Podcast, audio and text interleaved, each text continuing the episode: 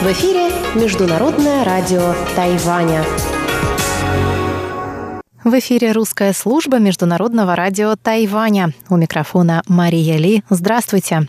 Дорогие друзья, если вы слушаете нас на частоте 5900 кГц с 17 до 17.30 UTC, вы услышите получасовую программу передач, которая будет состоять из выпуска новостей и тематических рубрик «Радиопутешествия по Тайваню» и «Тайвань и тайваньцы». А если вы слушаете нас на частоте 9590 кГц с 14 до 15 UTC, вы услышите также передачу «Звуки города» и повтор рубрики «Наруан, Тайвань». На нашем сайте в интернете по адресу ru.rti.org.tw мы также выкладываем все наши тематические рубрики и часовую программу целиком.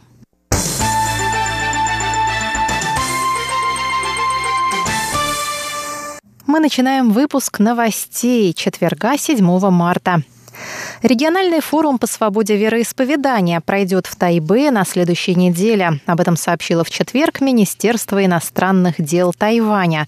Форум, организуемый совместными усилиями Министерства иностранных дел Тайваня и Госдепартамента США, нацелен на продвижение свободы религии и убеждений в Азиатско-Тихоокеанском регионе. На двухдневном форуме соберутся правозащитники из более чем 15 стран. В числе приглашенных экспертов посол США по особым поручениям по вопросам международной религиозной свободы Сэм Браунбек – Согласно заявлению Государственного департамента, Браунбек сначала посетит Гонконг, где выступит с лекцией о свободе религии в Китае в клубе иностранных корреспондентов.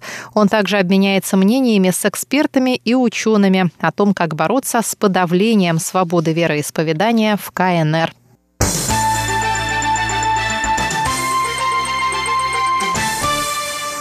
Министра иностранных дел Тайваня У Джауси пригласили выступить в Лос-Анджелесе и рассказать о возможной роли Тайваня в Индо-Тихоокеанской стратегии США.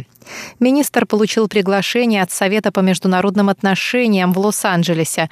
Его выступление состоится во время официального завтрака 11 марта. Тема выступления – Тайвань – надежный партнер США в обеспечении свободы и открытости Индо-Тихоокеанского региона. В своей речи У расскажет о ведущей роли Тайваня в мотивировании других стран к сотрудничеству в деле охраны свободы и демократии.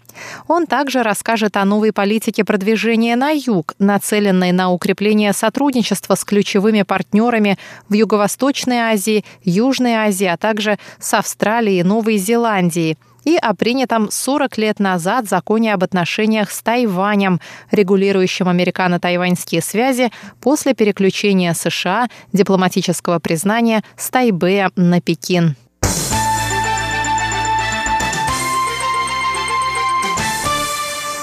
Политик-тяжеловес от партии Гаминдан, бывший спикер законодательного юаня Ван Диньпин объявил о намерении участвовать во внутрипартийных выборах, которые определят кандидата от партии Гаминдан на выборах президента страны в 2020 году. Ван Цзиньпин сказал, что за последние 20 лет политического противостояния в обществе назрели большие противоречия, возникла ненависть и антагонизм. Тайваню необходимо время спокойствия, рационализма и единства. Назвав себя опытным капитаном, Ван Диньпин заверил собравшихся, что способен повести Тайвань к лучшему будущему. Он сказал, что Тайвань – гордость представителей китайской нации во всем мире и пообещал положить конец враждебности между Тайванем и Китаем. В противном случае, предупредил он, дело может окончиться войной. Ван объявил о своем участии во внутрипартийных выборах на пресс-конференции. Более 300 сторонников пришли его поддержать. Чтобы стать кандидатом в президенты, Ван Диньпину придется сразиться с несколькими соратниками по партии, включая бывшего мэра Нового Тайбэя Джу Ли Луня. В прошлом месяце президент Цай Янвэнь сообщила о намерении повторно избираться на выборах 2020 года. Цай Янвэнь представляет Демократическую прогрессивную партию, ныне правящую.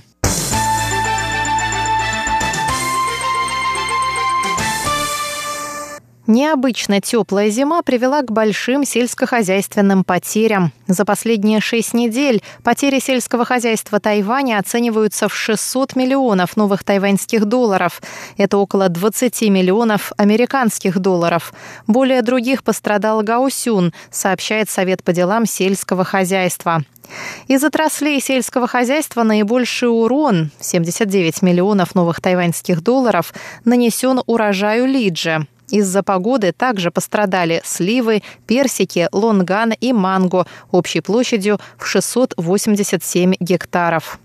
Фермеры из Пиндуна, главного производителя на острове репчатого лука, сообщают, что луковицы в этом году мельче, чем раньше, из-за погоды, в связи с чем они также несут потери.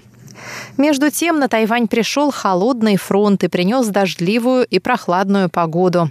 На пике Юйшань, самом высоком на Тайване, выпал снег. Около 4 часов утра толщина снежного покрова составляла 1 сантиметр.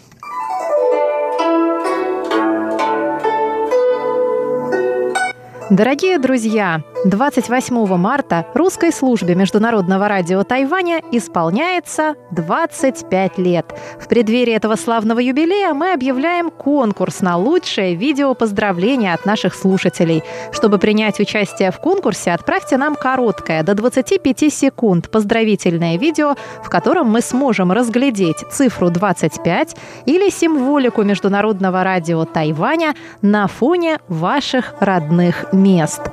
Лучшие поздравления мы покажем в наших соцсетях и на торжественном праздновании нашего юбилея. Первым 25 участникам конкурса мы отправим памятный вымпел МРТ.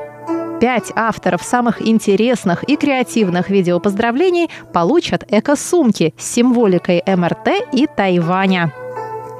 Отдельный конкурс мы проводим среди поздравительных писем – Авторам пяти лучших писем мы отправим спортивное полотенце с символикой МРТ. Присылайте ваши видео и письма на наш электронный адрес russ@rti.org.tw до 20 марта. В теме письма указывайте 25. Желаем удачи!